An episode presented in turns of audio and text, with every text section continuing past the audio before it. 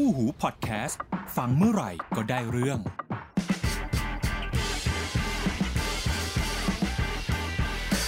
What the fact สนับสนุนโดย เลือก Acer Swift 5 Premium Notebook เป็นหนึ่งในความเบาของชีวิตคุณ สวัสดีครับ ต้อนรับเข้าสู่ WTF ครับ อยู่กับนายบอสและน้ำหวานกับเอพิโซดที่ 90 นะคะของ WTF ค่ะ อ่าเอพิโซดนี้กับซีซั่น3 EP ที่ 2 งงไหมพูดแล้วงงๆไปงั้นแหละนะครับ ก็กาเราวันนี้เราจะคุยกันเรื่อง topic ที่ต้องใช้คำว่าร้อนแรงต้อนรับปี 2021 นี้นะครับ นั่นคือเรื่องของ Bitcoin นั่นเองนะฮะแน่นอนที่เป็นประเด็นเพราะว่ามันกลับมาเป็น Talk of the Town อีกครั้งนะครับสำหรับคริปโตเคอเรนซีอ่าสกุลใหญ่สกุลนี้อย่าง Bitcoin นะครับด้วยราคาที่มันขึ้นไปทำให้หลายคนก็เริ่มแบบ เฮ้ย มันกลับมาน่าลงทุนอีกแล้วหรือเปล่าอืมแล้วก็มีบรรดาใช้คำว่าอ่า กูรูทั้งหลายแล้วกันนะ ผู้เชี่ยวชาญในแวดวงต่างๆ ทั้งที่อาชอบบิตคอยไม่ชอบบิตคอยอะไรอย่างเงี้ย ก็ให้ความเห็นทัศอ่านานาทัศนะกันไปก็ว่ากันไป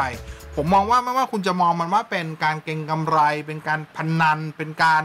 เสี่ยงโชคหรืออะไรก็ตาม ผมว่าไม่มีใครผิดเลยค่ะผมทุกคนมองในในจากประสบการณ์ตัวเองทั้งนั้นนะครับ เพราะฉะนั้นก็ถ้าเตือนก็คงเตือนเหมือนทุกคนว่า การลงทุนใด ๆ ก็ตาม จริงไม่เฉพาะบิตคอยการลงทุนใด ๆ ก็ตามเลย มีความเสี่ยง มีความเสี่ยงกดทั้งหมดอัดฉลากคำเตือนก่อนดื่มทุกครั้ง อันนั้นเครื่องดื่มชูกำลังครับ ผมแหมเกือบจะดีแล้วเชียว ดิบไหมดิบ ไม่ไม่เป็นไร อะ มาคุยกันเรื่องบิตคอยประเด็นค่ะ ที่จะคุยคือ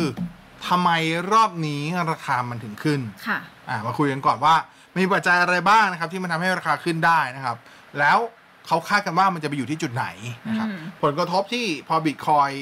ผลกระทบอะไรบ้างที่ทำให้ส่งเสริมบิตคอยแล้วบิตคอยขึ้นไปแบบนี้จะส่งผลกระทบอะไรบ้าง ในมุมมองสำหรับ user ทั่วไปค่ะนะครับเอาเริ่มจากบิตคอยก่อนอันนี้ปูพื้นสั้นๆ เร็วๆแล้วกันบิตคอยเกิดขึ้นในปี 2009อ่าโดยซาโตชิซาโตชินาคาโมโตะ คุณนี่ซาโตชินาคาโมโตะโอเคอืมค่ะเขาไม่ใช่คนญี่ปุ่นนะครับใช่เขาเป็นค่ะใครก็ไม่รู้เดี๋ยวจะซ้ำไปนะคเขารับอาจจะเป็นคนญี่ปุ่นก็ได้ไม่มีใครรู้อ่าก็คือไม่มีใครใช่ก็ได้ไม่มีใครรู้ว่าเขาคือใครใช่มันคือนามแฝงเฉยๆครับใช่ก็เป็นโปรแกรมเมอร์คนหนึ่ง ซึ่งเขาก็อ่าไม่ถูกใจกับการที่รัฐบาลอ่าณเวลานั้นจริงๆถ้าถ้าตามผนึกเลยมันคือรัฐบาลสหรัฐค่ะที่ออกช่วงนั้นเป็นวิผมจำไม่เป็นวิกฤตเศรษฐกิจอันหนึ่งซึ่งธนาคาร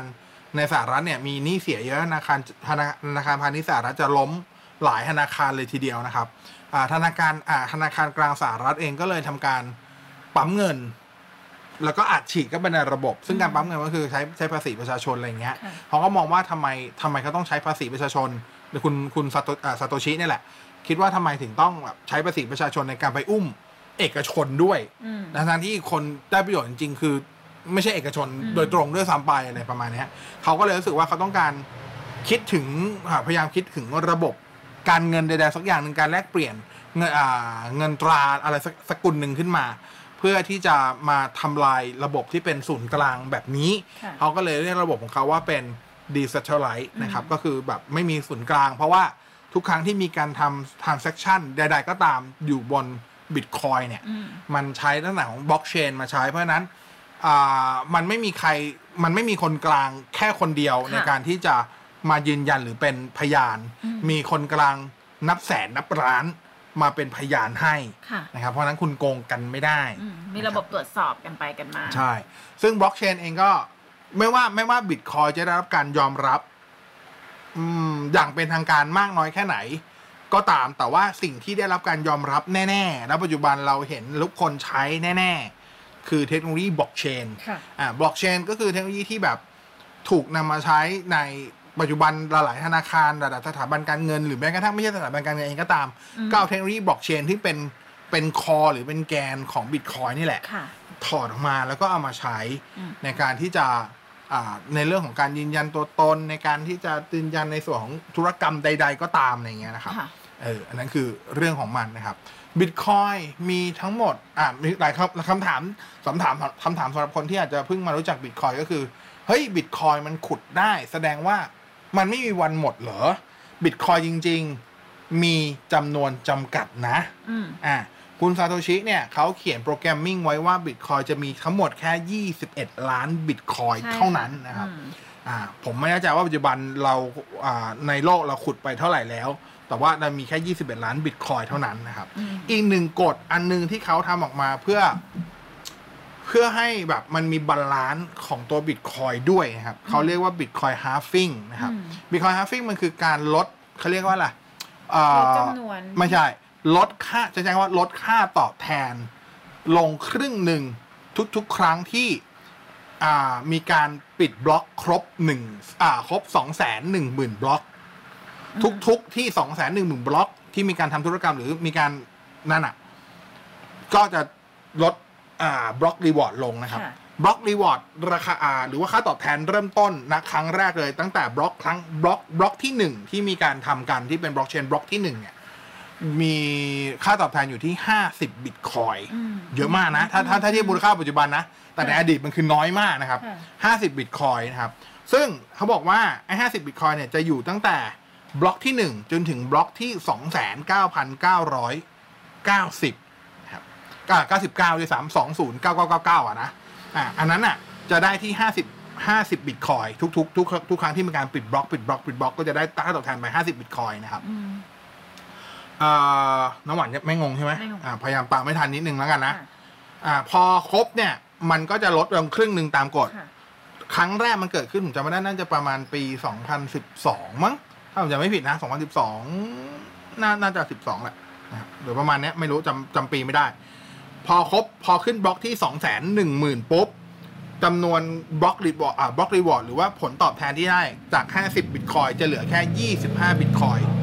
อ่าครึ่งหนึ่งก็ลดทีละครึ่งตามกฎคือลดทีละ 50%ไปเรื่อยๆนะครับค่ะหมายความว่าบล็อกที่ 2 1 0 0 0 0 จนถึงบล็อกที่ 4 1 9 9 9 9 ทุกบล็อกในในในช่วง range นี้จะได้ค่าตอบแทน 25บิตคอยหลังจากนั้นในปีน่าจะประมาณปี 2016 ถ้าผมจำไม่ผิดค่ะอ่า ก็ถึงรถึงถึงการลดครั้งที่ค่ะ2ก็คือขึ้นบล็อกที่สาม4 4แสน2หมื่นนั่นเองนะฮะค่ะอันนั้นก็จะลดจาก 25 บิตคอยเหลือ 12.5 บิตคอยค่ะแล้วก็อันนี้ตัวกลมๆไม่ต้องไปซีเรียสมากนะครับ จนกระทั่งมันไปครบอีกคีย์คือเป็นการปรับครั้งที่อืม3ก็คือขึ้นบล็อกที่ 6 3 0 0 0 0 เนี่ย เมื่อเดือนพฤษภาคมปีที่แล้วอ๋อเพราะฉะนั้นปัจจุบันเนี่ยในการขุด ทุกครั้งที่มีการปิดบล็อกอ่าบล็อกเชนหนึ่งบล็อกเนี่ย ก็จะมีผลตอบแทนตอนนี้ลงมาอีกครึ่งหนึ่งก็คือ 6.25 บิตคอยค่ะสังเกตว่ามันต่างจากตอนแรกจะเกือบ10เท่าอยู่แล้วนะครับอืมอ่าสิ่งทำไมทำไมต้องมาเล่าเรื่องของไอ้ตัวที่เป็น block halving เพราะว่าทุกๆ ครั้งที่มี block halving เนี่ย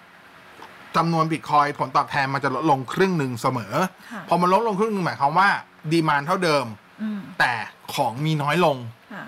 ราคามันจะดีดขึ้นเรื่อยๆนะครับผมแปลยกตัวว่าแปลว่าแต่ละไซเคิลเนี่ยก็จะมีจำนวนบล็อกคือสองแสนหนึ่งหมื่นใช่ไปเรื่อยๆไปเรื่อยๆไปเรื่อยๆไปแต่ผลเรื่อยตอบแทนที่จะได้จากสองแสนหนึ่งหมื่นเพราะฉะนั้นก็ครั้จะงลดลงเรื่อยๆๆเขายิงเขามีการคำนวณเวลาไว้ด้วยนะอืมก็คือมันจะคร่าวๆใช้คำว่าคร่าวๆนะ ประมาณ4ปีอ่าฮะอ่าซึ่งสี่ก็อปีเนี่ยจะครบไซเคิลจะครบสองแสนหนึ่งหมื่นอืมไปเรื่อยอืมๆเพราะฉะนั้นครั้งต่อไปก็น่าจะประมาณปี2024ซึ่งตอนนั้นก็จะลดจาก6.25ก็หาร2ไปอะ 3.125ค่ะในปีใช่2024 ก็จะลดลงไปเรื่อยๆ สิ่งที่น่าสนใจก็คือว่าทุกครั้งที่มีตัว halving แบบนี้นะครับ ที่มีการลดจำนวนบิตคอยอะลดลดผลอ่าลดลดอ่ามูลค่าของบล็อกรีบอร์ดลงเนี่ย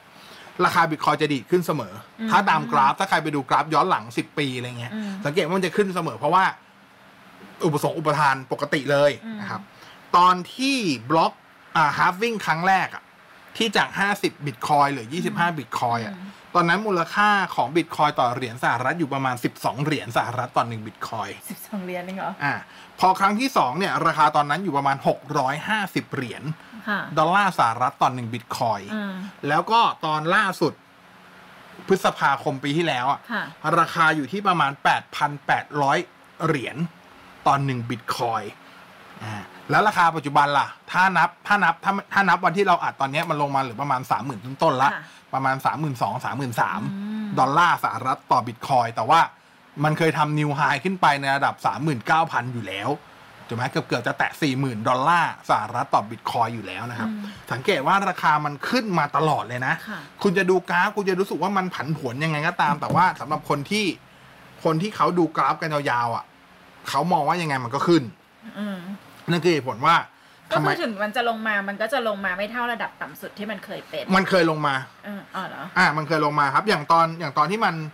อย่างอ่าผมยกตัวอย่างแล้วกัน อย่างตอนที่แปดพันแปดไอก่อนก่อนไอไอวัน ไอวันที่พฤษภาคมอะค่ะที่มันแปดพันแปดร้อยอะ จริงๆ ก่อนหน้านั้นมันเคยลงไป ก่อนหน้านั้นนะ มันเคยลงไปเหลือประมาณแบบสามพันด้วยอืมนึกออกไหมอืมเพียงแต่ว่า อธิบายแบบนี้ครับ หลายคนถามว่าทำไมรอบนี้บิตคอยราคามันถึงสูงขึ้นเยอะ ใช่ ก็ต้องบอกว่าส่วนหนึ่งเป็นจริงปัจจัยแวดล้อมมีเยอะปัจจัยเรื่องทางเศรษฐกิจเรื่องของโควิดมันมีอยู่แล้วนะครับอืมอืมอืมแต่ว่าปัจจัยเชิงเทคนิคอะก็คือเรื่องของตัว Bitcoin halving นี่แหละค่ะคือพอจำนวนมันลดลงน้อยลงเรื่อยๆทำให้เหรียญที่มันอยู่ในในระบบอยู่แล้ว มันมีค่ามากขึ้นอืมเพราะจำนวนที่จะถูกป้อนเข้าตลาดค่ะมันจะน้อยลงไปเรื่อยๆเนกอะใช่ไหมใช่ป่ะอ่ามันจะน้อยลงนี่และคืออย่างที่บอกคือ ที่เขาทำแบบเนี้ยเพราะว่ามันมีเหรียญมันจำนวนจำกัด ถ้าเขาปล่อยในในอัตราเท่าเดิม มันจะระยะเวลาสั้นมาก แล้วมันก็จะหมดละอืมมันก็จะไม่มีใครมามาขุดหรือมามาทำอะไรแบบนี้อีกแล้วนะครับ มันก็เลยเป็นลักษณะแบบนี้ไปนะครับอ๋ออย่างที่บอกว่านั้นจริง ๆ ก่อนหน้านี้เขามีการเก่งกันไว้ด้วยว่ามีโอกาสมากเลยที่ในปี 2021 เนี้ยเราอาจจะได้เห็นราคาบิตคอยขึ้นไปในระดับที่ 50,000 เหรียญสหรัฐ หรือถ้าตีเป็นเงินไทยก็ประมาณ1ล้าน5แสนบาทต่อ 1 บิตคอย แต่โอเค ปัจจุบันมันลงแล้วถามว่าทำไมมันลง แต่เวลามันลงมันจะลงแบบน่าใจหายนะ ใช่ใช่คือแบบใช่มันลงทีแบบจากวูบสามหมื่นเลเก้ายลงมาเหลือสเหลือแบบสามห้าเหลือสามสี่เหลือสามสามค่ะลงกันระดับแบบหลายพันเหรียญอืมต่อครั้งอะไรอย่างเงี้ย แต่ที่มันลงเพราะว่ามันคนเทขายอ๋อออ่า มันคือการเทขายเก็งกำไรมัน มันไม่ต่างจากทอง มันไม่ต่างจาก currency อื่นที่มีการเก็งกำไรอะครับค่ะพอถึงจุดหนึ่งที่เขารู้สึกว่าเขาได้เขาได้เขาได้ profit ในเปอร์เซ็นต์ที่เขา โอเคแล้วเขาไม่อยาก take risk อีกแล้วอืมเขาไม่อยากถือความเสี่ยงนี้อีกแล้ว เขาก็เทขายอืมอะมันก็ลงมาคนที่รู้สึกว่าเอ้ยอยากจะมองระยะยาวก็อาจจะไปช้อนซื้อก็ว่ากันไปอะไรเงี้ยนะครับเพราะฉะนั้นทำให้ราคามันลงค่ะนะครับอ่าอย่างอย่างอย่างอีกอีกองค์ประกอบหนึ่งที่น่าสนที่น่าสนใจก็คือในช่วงในช่วงที่ผ่านมาในช่วงโควิด ถ้าใครจำข่าวได้ตลอดปี 2020 เลยอะเราจะเห็นข่าวบริษัทใหญ่ ๆ หลายบริษัทเลย โดน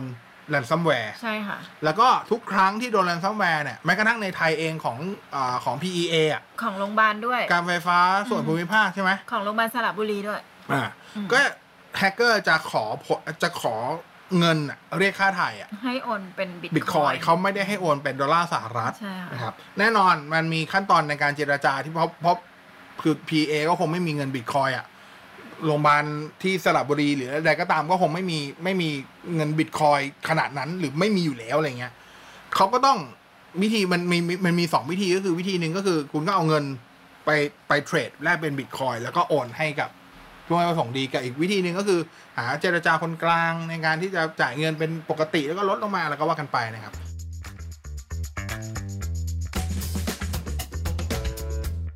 เกรดพลังความมันถึงใจกว่าที่เคย Predator Helios 300 โน้ตบุ๊ก gaming ระดับ high-end ดีไซน์ดุดันสุดเท่ ไหลลื่นทุกช็อตไปกับการ์ดจอ RTX 2070 ทรงพลังด้วย Intel Core i7 Processor หน้าจอ Full HD ขนาด 15.6 นิ้ว มาพร้อมระบบระบายความร้อน Aeroblade 3D ใช้งานได้ลื่นไหลไม่มีสะดุดเลือก Predator Helios 300 เป็นอาวุธทรงพลังคว้าชัยในทุกแมตช์สนใจติดต่อตัวแทน Acer ทั่วประเทศ Summon your strength. พอมีสถานการณ์แบบนี้เยอะมากขึ้นเรื่อยๆเนี่ย หลายคนก็มองว่าบิตคอยมันก็ดูเป็น asset ที่ที่มีค่าประมาณนั้นที่แบบต้องใช้คำว่าให้ความสำคัญกับมันแล้วกันค่ะอ่านั่นนั่นนั่นคือเรื่องหนึ่งนะครับอ่าแน่นอน พอถึงบิตคอยหลายคนจะนึกถึงเรื่องของการขุด โดยเฉพาะสำหรับคนที่อาจจะไม่ได้คุ้นเคยนัก ภาพจำหลาย ๆ คนก็คือเฮ้ยคุณเราก็เอา CPU เอาการ์ดจอไปขุดได้ แล้วก็ได้เงินนี่หว่าใช่แล้วก็ได้ใช่ได้มาจริง ๆ การขุดเหล่านั้นอะ เราไม่ได้ขุดบิตคอยโดยตรงการเหมืองใดๆก็ตามที่เอาเอาการ์ดจอไม่ว่ารุ่นใดๆก็ตามจะเป็นหนึ่งตัวสิบตัวหนึ่งร้อยตัวหนึ่งพันตัวไปทำเป็น mining pool หรือจะเป็น individual pool single pool อะไรก็ตามเนี่ยค่ะ สิ่งที่คุณขุดจริง ๆ อะ คุณไม่ได้ขุดบิตคอยคุณขุดที่สิ่งที่เรียกว่าเป็น alternative coin อืมอ่าแต่ส่วนใหญ่ก็จะส่วนใหญ่ก็จะเซตกันเป็นอีทีเรียมซะเยอะนะครับ แต่ว่าผลตอบแทนที่มันเห็นนั่นคือมันคือการเอาอีทีเรียมไปเป็นแรกอ่าผมใช้คำว่าเทียบมาจากตะยางแล้วกันอืมเทียบคือจริง ๆ มันยังได้เป็นอีทีเรียมนั่นแหละค่ะแต่ว่าเวลาโชว์ในโปรแกรมอะมันจะขึ้นเป็น BTC อ่ามันคือการเทียบแบบตะยางเหมือนเทียบเคอร์เรนเหซีมือนให้เหมือนอะเราและอัตราแลกเงินใช่เหมือนเหมือนเทียบเคอร์เรนซีเหมือนว่า เหมือนว่าเดือนเนี้ยคุณทำงานได้หนึ่งพันเหรียญอ่ามีมีค่าเท่ากับกี่บาทอ่าอ่าแต่ว่าเวลาเงินเข้ามาจริงๆอะมันคือก็เข้ามาเป็นดอลลาร์สหรัฐนั่นแหละอ่าอ่านึกออกใช่ไหมในในเลทของเงินใช่บาทใช่ประมาณนั้นนะครับค่ะเพราะฉะนั้นแต่ถามว่าแล้วเราแล้วแล้วจริง ๆ ที่เขาขุดกัน แล้วมันมีไหมที่อุปกรณ์ที่เป็นแบบเอาไว้ขุดบิตคอยจริง ๆ เลยที่ไม่ต้องไปขุด alternative coin คำตอบคือมีเขาเรียกเครื่องนี้ว่าเครื่อง ASIC เครื่อง ASIC นี่ขุดออกมาได้เป็น BTC เลยเบ Bitcoin บี้เลยคือเป็นการปิดบล็อกโดยตรงเลยอ่าอันนี้คือชัดเจนแต่ว่า ข้อเสียของของเครื่อง ASIC ก็คือว่าหนึ่งคือราคาสูงมากค่ะสองก็คือเมื่อใดก็ตามที่มีเครื่อง ASIC รุ่นใหม่แต่มันไม่ได้ออกบ่อยอะนะค่ะแต่เมื่อใดก็ตามที่มี ASIC รุ่นใหม่ออกมา รุ่นเก่าจะขุดไม่ได้อีกเลยค่ะเคยคือทิ้งเลยอะอ๋ออ๋อเหรอมันมีรุ่นเก่ารุ่นใหม่ ใช่ใช่คือมันจะออกอัปเดตมาเรื่อยๆครับอ่าแต่ว่ามันไม่ได้ถี่นะค่ะหมายความว่าบางทีก็ตามรอบไซเคิลหรืออะไรแล้วแต่เออประมาณเนี้ยสามปีทีสี่ปีทีอะไรประมาณมีนี้มีอะคนเคยถามเขาบอกว่าที่มันมีมีตามเพจเนี่ยที่บอกว่า สอนการขุดบิตคอยเนี่ยอะมันเยอะสแยะอนกันได้จริงเหรอ จริง ๆ ก็เป็นโปรแกรมอยู่แล้วครับอ๋อคือการ์ดจอในเครื่องคือเครื่อง PC ทุกคนอะขุดได้อยู่แล้ว ออย่างเครื่องที่ออฟฟิศเราก็เปิดทิ้งขุดได้ แล้วการขุดทิ้งไม่ต้องใช้การ์ดจอก็ได้ปัจจุบันจะมีพวก web browsing ขุดด้วยอ๋อคุณเคยเห็นมันจะมีช่วงหนึ่งที่มีมีการเตือนกันในเยอะๆในโซเชียลที่จะเป็นเรื่องของเป็นจริงๆ มันคือโทรจันแบบหนึ่งอะแต่เป็นโทรจันที่แฝงมากับตัวเบราว์เซอร์อืมแล้วเอาเบราว์เซอร์เราอะอ๋อไปขุดนึกออกละเอออ่า เหมือนกับใช้เครื่องมาใช้เครื่องเราขุดใช่ คือจริง ๆ สิ่งที่เขาต้องการทำก็คือเขาทำ mining pool อะเออเออ คำว่า mining pool คือมันไม่ใช่เครื่องเดียวอยู่แล้ว ใช่ อ่ามันไม่คือเป็นการเอาเป็นเหมืองอะเอาเครือข่าย mining ครับก็คือเหมืองเอาเครือข่ายทั้งหมดมารวมกันให้เป็นค่ะ จุดๆเดียว อืมแล้วก็ขุดไป อ๋อเพราะว่าก็คือมาใช้ทรัพยากรเวลาเวลามันพูดของรยแหละเวลามันพูดคำว่าขุดอะหลายคนจะนึกถึงแบบการแบบเอาจอบไปแบบเอาแบบเออเอาจอบไปโคนดินเออขึ้นไปเรื่อยๆอะไรเงี้ยจริง ๆ คือมันคือการแย่งกันในการที่จะปิดบล็อกอืม ในการทำ transaction อ๋อเพราะถ้าคุณปิดบล็อกได้ คุณก็ได้รางวัลก็ไอ้ไอ้ไอ้ห้าสิบบิตคอยยี่สิบห้าบิตคอยสิบสองจุดห้าบิตคอยหกจุดสองห้าบิตคอยนั่นแหละ มันคือมันคือรางวัลที่คุณจะได้ แต่เวลาคุณได้จริงๆอะสมมติว่ามัน mining คือปล่อยให้โปรแกรมมันรันเพื่อใช่เพื่อปิดบล็อกคือแย่งจริง ๆ คือทั้งโลกแย่งกันปิดปิดบล็อก transaction นั้นปิดบล็อกนั้นนะครับทำ confirm transaction นั้น แต่สมมุติว่า อย่างที่บอกโหอย่างนี้โหคนได้เราบอกว่าตอนนี้ block reward อยู่ที่ 6.25 ค่ะบิตคอยใช่ไหมใช่ใช่ใช่โอ้ยผมปิดได้ผมรวยเลยนะเออ6.25บิตคอยคูณเนี่ยหนึ่งล้าน Bitcoin ละล้านเนี่ยหกเออล้านกว่าบาทอะไรเงี้ย แต่ในความเป็นจริงคืออย่างมันที่บอกมีครับการแชร์กันด้วย ใช่ เพราะเราทำเป็นมีการ mining แบ่ง pool กัน pool หนึ่งบางทีมีเป็นล้านคนเออมีเป็นสิบล้านคนอะไรเงี้ย มันก็ต้องแชร์ไปครับ เท่ากับว่าคุณก็เอาไอ้หกบิตคอยน์หารจำนวนของพูนั้นเออสมมติพูนั้นมีส ร่อวงมหมื่นคนเออสองหมื่นเครื่องอ่าแสนเครื่องเงี้ยอ่าก็ก็หารไปคุณจะได้เท่าไหร่อะไรเงี้ยอ๋อเพราะฉะนั้นโอกาสที่จะได้หนึ่งบิตคอยน์จริงมันยากนั่นคือเหตุผลว่าหลายคนรวมถึงผมด้วยก็จะพูดว่า ไม่แนะนำให้ใครลไปงทุนไปขุดฮาร์แวร์อีกแล้ว หมายความว่าถ้าคนคนที่ยังขุดได้อยู่อะคือคนที่เขาทำมาก่อนอ่าคืเขาอเราคุยกันเรื่องบิตคอยที่ ดัง ๆ มากก็ประมาณสองสามปีที่แล้วอ่าเออช่วง คือถ้าคนคนที่ทำเหมืองอยู่แล้ว ค่ะ คือเมืองไทยมีเยอะมากนะ ที่เป็น mining pool ดัง ๆ ใหญ่ๆอะไรเงี้ย อืม คนนั้นเขาเขาลงกันทีแบบเป็นหลายร้อยตัวหลายพันตัว ใช่ เขาทำเป็นแบบเป็นฟาร์ม ผมจริงๆมันคือฟาร์มจริงนะ ถ้าใครนึกเออไม่ออกให้นึกถึงโกดังโกดังสินค้าอ่าใหญ่ๆอะอ่าบางคนทำแบบสี่ห้าโกดังแล้วใช่ลงอย่างเดียวเลยค่ะก็มีนะครับ เราเคยเห็นในยูทูบเบอร์ไปอืม ไปถ่ายไปรีวิวกันก็มี ใช่ ค่ะคือพวกนั้นน่ะเขาคุ้มทุนไปแล้ว เพราะฉะนั้นการเปลี่ยนฮาร์ดแวร์มันนี้หน่อยมันเพื่อเพื่อเพิ่มเพิ่มเพิ่มโอกาสของมันเพิ่มศักยภาพของมันนะทำได้แต่ว่าสำหรับคนในบ้านอะบางคนบอกโหเนี่ยเปิดลองเปิดเล่นๆวันหนึ่งได้มา 200กว่าบาทก็คือเวลาแปลงมันคือแปลงเป็นบิตคอยเป็นบาทโหได้มา 250 บาทโหสบายแล้วเราค่าไฟอะใช่ค่าไฟเท่าไหร่อะเออยังไม่หักต้นทุนที่หนึ่งซื้คือของค่าไฟสองคือค่าเสื่อมของตัวฮาร์ดแวร์ อืมอ่านึกออกปะอืมมันมีทั้งสองอย่างเลยนะมีค่ะมันไม่หมายถึงว่าไม่คุ้มอีกแล้ว แล้วสำหรับคนที่ไปลงใหม่แน่นอนมันไม่คุ้มเพราะว่าผลตอบแทนมันน้อยละอ่าปัจจุบันมันเหลือ block reward ต่อต่อ block reward มันแค่ 6.25 บิตคอยอ่าคือมันยิ่งน้อยลงไปเยอะมันหารไปครึ่งหนึ่งเลยอะเนื่องจากเดิมวันหนึ่งคุณเคยอาจจะขุดได้ถ้า ถ้าก่อนก่อนก่อนหน้าพฤษภาคมอืมปีที่ผ่านมาคุณอาจจะได้ผลตอบแทนอยู่เดือนหนึ่งสมมุติว่าห้าหมื่นบาท ถ้าคุณคุณคุณใช้ฮาร์ดแวร์ชุดเดิมทุกอย่างเหมือนเดิม ทุกอย่างเป็นตีมเหมือนเดิม หลังพฤษภาคมคุณจะเหลือแค่สองหมื่นห้าอืมเพราะ reward มันหายไปครึ่งหนึ่งอืมมันไม่คุ้มทุนอีกแล้วไงค่ะคือแล้วอย่างอย่างประเทศไทยอะเป็นเป็นประเทศที่ค่าไฟอะอ่าไม่ใช่ค่าไฟสิใช้คำว่า การได้มาซึ่งไฟฟ้าของเราอะ มาจากเขาเรียกนะก๊าซธรรมชาติพลัมางงานจากฟอสซิลอ่าพลังงานฟอสซิลทั้งหลายอืมมันจะไม่เหมือนในหลายประเทศ โดยเฉพาะในแถบสแกนดิเนเวียสแกอ่าใกล้ๆพวกขั้วโลกอะไรเงี้ย ไอซ์แลนด์อะไรเงี้ยครับ พวกนั้นเนี่ยใช้คำว่า 80%บวกบวกๆเลยเขาได้มาจากพลังงานธรรมชาติอืมไม่ว่าจะเป็นพลังงานแสงอาทิตย์ พลังงานลมอะไรค่ะก็ตามเงี้ย พวกนั้นอะพวกนั้นจะมีเหมืองเยอะมากแล้วอากาศเขาเย็นด้วยไงเออยิ่งสบายใหญ่เลยนะครับ อ่าไม่ต้องลงทุนเรื่องของการระบายความร้อนอะไร เพราะว่าการ mining มันขุดมันใช้พลังงานสูงอยู่แล้วค่ะเพราะฉะนั้นถ้าพูดตรงๆก็คือไม่แนะนำให้กับเอาฮาร์ดแวร์ไปขุดเสียเวลาเปล่าอ่าๆแต่แต่ถ้าถ้าอยากลองเพื่อเออความความรู้สนุก สักครั้งไม่มีใครว่า ค่ะแต่ถ้าจริงจังคงไม่แนะนำเพราะว่าในไทยมีคนทำแต่เขาทำกันมานานแล้วเขาไม่ได้เพิ่งทำ ใช่ มือถ้ามือที่เราเรียกกันว่าโอ๊ยเดี๋ยวเมาเข้าเดี๋ยวเมาเข้าอะไรเงี้ยภาษาคนเล่นหุ้นใช่ไหมเมาก็คือคนที่เนี่ยที่แบบลงเล็กๆเล็กๆอะไรพวกเนี้ยเข้าไปอย่างเงี้ยจะไม่ไม่โอเคนะครับค่ะ อันนี้ก็ก็เตือนไว้แต่ถามว่า แล้วถ้าอยากมีส่วนร่วม มาก็คงตอนนี้ถ้าทำได้สำหรับคนที่จะนั่นจริงก็คือคือการเทรดอืม การเทรดก็คือเอาเงินเงินจริง ๆ เงินบาทคุณนี่แหละค่ะไปซื้อบิตคอยเก็บไว้อ๋อ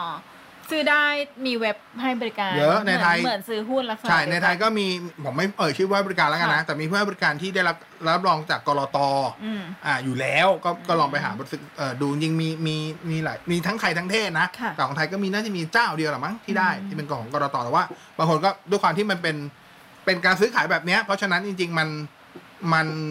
มันเวอร์ไวอะยุคนี้เออเหมือนเหมือนเพย์พาที่คุณสามารถซื้อของจากไหนก็ได้ใช้เงินเพย์พาอะไรอย่างเงี้ยค่ะอารมณ์ประมาณนั้นนะครับ ก็ลองดูแต่ว่าก็คงแนะนำเหมือนหลายๆคนก็คือเงินที่คุณเอาไปลงทุนน่ะ คุณก็อะการลงทุนคือความเสี่ยงอยู่แล้ว คุณศึกษาให้ดีก่อนการลงทุนใดๆก็ตามที่คุณเคยได้ยินไปอันนั้นคือค่ะอันนั้นคือเรื่องหนึ่งถ่องเข้าใจให้มันถ่องแท้อย่างที่สองแนะนำว่าการลงทุนแบบเนี้ยมันเหมือนกับมันมันกึ่งกึ่งกึ่งกึ่งคือการซื้ออนาคตแล้วมันคืออนาคตไกลๆด้วยใช่เพราะฉะนั้นเนี่ยอาจจะต้องเงินที่ต้องซื้อต้องใช้คำว่าเป็นเงินเย็นจริงใช่ๆ เงินเย็นคือเงินที่หนึ่งคือ ถ้ามันเสียไปต้องไม่เสียดายอืมอ่าถ้ามันขาดทุนคือต้ต้อองงไม่ยอมรับความเสี่ยงได้ คือไม่ได้แค่ยอมรับจริงๆนะมันคือ คือคำว่ายอมรับความเสี่ยงหมายความว่า อะถือว่าน้ำหวานเนี้ยน้ำหวานมีเงินเย็นไหมทุกวันนี้ถือว่าให้น้ำหวานซื้อไอ้เนี้ยทิ้งไว้เลยสิบปีอืมทำได้ไหมทำได้แต่อาจจะแค่เดือนละห้าร้อยเอาไม่รู้ผมไม่ได้ผมไม่ได้บอกว่าเดือนละห้าร้อยหรือเปล่าแต่ผมหมายความว่า คือมันต้องมีคนที่แบบ มันคือเงินที่ทิ้งเลยอะเออเหมือนซื้อลืมอะครับ เหมือนซื้อหวยอะถ้าสำหรับไม่เหมือนราะไม่เหมือนไม่ถ้าสำหรับเราไง ก็คือเงินเงินที่ใช้จ่ายตอนซื้อลอตเตอรี่คำถามคือตอนซื้อลอตเตอรี่ ตอนตรวจหวยเออไม่ถูกเสียดายไหมก็เสียดาย อะ มันไม่ใช่เงินเย็นอ๋อมันคือต้องไม่เสียดายเลยเว้ยเออเออเออมันถึงจะแนะนำได้จริงๆเอออ่า มีเพื่อนที่ทำทำพวกลงทุนหรืออะไรอย่างเงี้ยเขาก็แนะนำว่าให้ใช้หนึ่งเปอร์เซ็นของเงินลงทุนคุณอะ ไปซื้อบิตคอยเก็บไว้อืมสมมุติคุณคุณมีเงินคุณตั้งแบบไม่รู้ว่าต่อปีคุณอาจจะมีตั้งเป้าไว้สำหรับคนที่ชอบลงทุนอะนะคุณจะลงทุนในในหุ้น คุณจะลงทุนในกองทุนอะไรก็ตามสมมติคุณตั้งคุณตั้งบัตเจ็ตคุณไว้ในการลงทุนต่อปี สมมติคุณตั้งไว้หนึ่งล้านบาท คุณเอาหนึ่งเปอร์เซ็นของหนึ่งล้านอะก็เท่าไหร่หมื่นหนึ่งอืม ก็ไปซื้อบิตคอยอันนี้คือคำแนะนำของคนที่เขาเล่นลงทุนกันจริง ๆ เพราะมันเป็นการลงทุนที่แบบหนึ่งคือความเสี่ยงสูง แต่สองคือถ้ามันได้ผลตอบแทนมันก็สูงด้วยอืมแต่มันคือการตอบแทนในระยะไกลมากอืมๆเท่านั้นเองนะครับแค่มาเล่าให้ฟังว่าถ้าปัจจุบันคุณถ้าคุณจะรวยด้วยบิตคอยน์อะคุณคุณรวยด้วยการเทรดเดอร์แล้วล่ะอ่าโอกาสขุดมันไม่ใช่ละ แต่แน่นอนถ้าเกิดใครอยากจะขุดจริง ๆ ในกรณีถ้าเกิดจะหวังแบบ ก็ได้มีรายดงรายได้จาก ตัวที่เป็นคริปโตเคอร์เรนซีหรือการ mining จริงๆอะคือไปลงทุนในเหรียญอื่น alternative coin อื่นอ่าๆจะเป็น Ripper จะเป็น Litecoin จะเป็น Ethereum พวกนั้นแทน เพราะว่ามันยังมีผลตอบแทนอยู่ และค่าดิอ่าเขาเรียกอะไรอ่า ความผกผันของตัวค่าเงินมันไม่ได้รุนแรงเท่ากับ Bitcoin นั่นเองนะครับอะประมาณนี้อะสงสัยได้ไหมอืม ไม่ โอเค งั้นจบเลย โอเค อ่านั่นคือจริงๆก็แค่อยากมาเล่าออจริง ๆ ก็สงสัยอะแหละอะแต่อะแต่รู้สึกว่าบอสก็คงน่าจะไม่รู้คำตอบก็คือสงสัยว่า ในเมื่อถ้าเกิดเขาตั้งไว้ว่าบิตคอยน์ทั้งหมดอะมี 21 ล้านบิตคอยน์ใช่ป่ะอ่าแล้วถ้าเกิดเขาขุดกันจนครบรอบ ครบทั้งหมด 21 ล้านบิตคอยน์ก็คือระบบบิตคอยน์นี้ก็จะหมดไปอย่างเงี้ยเหรอ ว่าผมว่ามันก็น่าจะแบบ transaction มันยังอยู่อะเพราะมันเออมันคือยังสามารถใช้มูลค่าของบิตคอยน์ที่ขุดไปได้ ใช่ แต่มันแต่จะ reward หาไม่เจอแต่แล้ว reward เออจะไม่มีแล้วอ๋อเท่ากับเงินอยู่ในระบบหมดแล้วเออเออเหรียญอยู่ในระบบหมดแล้ว แล้วมันจะมีคุณซาโตชิสองที่แบบว่าคิดระบบอันนี้ผมตอบไม่ได้แล้วครับเอว่าอคุณจะมีคุณซาโตชิสองสามสี่ห้าหกไหมเออแต่ถามว่ามีไหมมันก็มีมาตลอดเออไม่งั้นมันมันไม่มีมันก็จะมี alternative เออไม่มี alternative มันมี alternative coin เป็นสิบเลยครับอ่านึกออกไหมถ้ากับมันก็มีแหละเพียงแต่ว่าไม่มีใครเจ๋งเท่าเขาใช่เพราะทุกคนก็ทำตาม role model role model มาตลอดเมีแบบอย่างมาจากของบิตคอยน์อะไรประมาณนี้แค่นั้นเองแค่นั้นเองนะครับจริงๆคือทั้งหมดที่มาเล่าเนี่ยไม่ได้ไม่ได้มาห้ามไม่ได้มาอะไรเลยแค่อยากให้รู้จัก บิตคอยน์ในอีกแง่มุมหนึ่งอืมหรือในในอีกมุมหนึ่งว่าทำไมนะครับค่ะอย่างปัจจุบันพอบิตคอยน์ราคาสูงขึ้นใช่การ์ดจอผลมันกระทบที่เกิดกับ user ทั่วไป โอเค มันก็จะมีเรื่องของการ์ดจออย่างเงี้ยอืมที่ราคาสูงขึ้นนะครับ ก็ก็อันนี้ก็ทำใจบางคนก็รอเหมืองแตกค่ะเพื่อเพื่อไปซื้อการ์ดจอราคาถูกแต่อย่าลืมว่าสำหรับคนที่ไปซื้อการ์ดจอจากเหมืองอืมความเสี่ยงสูง เพราะการ์ดจอนั้นคือการทำงานแบบ 24 ชั่วโมง การทำผมใช้คำว่าการทำงานแบบหนึ่งร้อยเปอร์เซ็นต์อืมแบบทั้งวันทั้งคืน เป็นระยะเวลานาน แน่นอนไม่ว่าใดๆมันเหมือนรถยนต์อะเหมือนคุณเหยียบแบบรถยร้อนต์ ยยี่สิบมาตลอด รถยนต์โอ้โห รถยนต์เหยียบร้อยสิบเบเบมากปะปะสมมติว่ารถยนต์คุณเหยียบได้แบบสองร้อยอะคุณเหยียบสองร้อยมาตลอดทั้งวันทั้งคืนอะอืม เป็นระยะเวลาสมมติรอบโลกอะคุณหลามาก คุณคุณขับรอบโลก แต่คุณเหยียบ200กิโลเมตรต่อชั่วโมงคือเต็มแม็กเท่าที่เครื่องคุณจะไปได้ตลอดอะยังไงเครื่องก็พังแน่ค่ะ ๆเพราะฉะนั้นก็เลยแบบไม่ค่อยจะแนะนำให้แนะนำไปซื้อจากเท่าไหร่เหมืองก็เช็คกันดีๆ แต่ว่าค่ะ แน่นอนมันมีหลุดมาอยู่แล้วล่ะนะครับ ค่ะ แต่ว่าที่อยากมาเตือนจริงคืออยากมาเตือนเราคนที่คิดจะแบบเฮ้ยเฮ้ยเห็นพอราคาแบบเป็นล้าน อยากจะไปขุดบ้างแต่อย่าลืมว่าเวลาขุดจริงๆคุณไม่ได้มาหนึ่งบิตคอยนะคุณได้มาแบบศูนย์จุดศูนย์ศูนย์ศูนย์ศูนย์ศูนย์ศูนย์ไม่รู้ตัวนิยมกี่กี่ตำแหน่งอะเพราะว่า reward มันลดลงมาเรื่อยๆ ตามรอบของมันอยู่แล้วนอกเหนือด้วยนอกเหนือจาก reward แล้วคือก็ต้องจำนวนไปแชร์คนหารเออเยอะมากค่ะอ่านั่นถึงบอกมันไม่ได้คุ้มขนาดนั้น คนที่คุ้มว่าคุ้มไม่นานแล้ว ปัจจุบันถ้า ถ้าถ้าถามว่าบิตอ่าคริปโตเคอร์เรนซีที่จะรวยด้วยอะไร รวยรวยด้วยการเทรดละอืมรวยด้วยการเก็งกำไรค่ะรวยด้วยการแบบลงทุนละ มันไม่ใช่การขุดแล้วแหละค่ะนะครับผมอะเราให้ฟังประมาณนี้ได้วันนี้ WTF ลาไปละ เจอกันค่ะใหม่ EP หน้าจะเป็นเรื่องอะไรรอติดตาม วันนี้ลาไปก่อน สวัสดีครับ สวัสดีค่ะ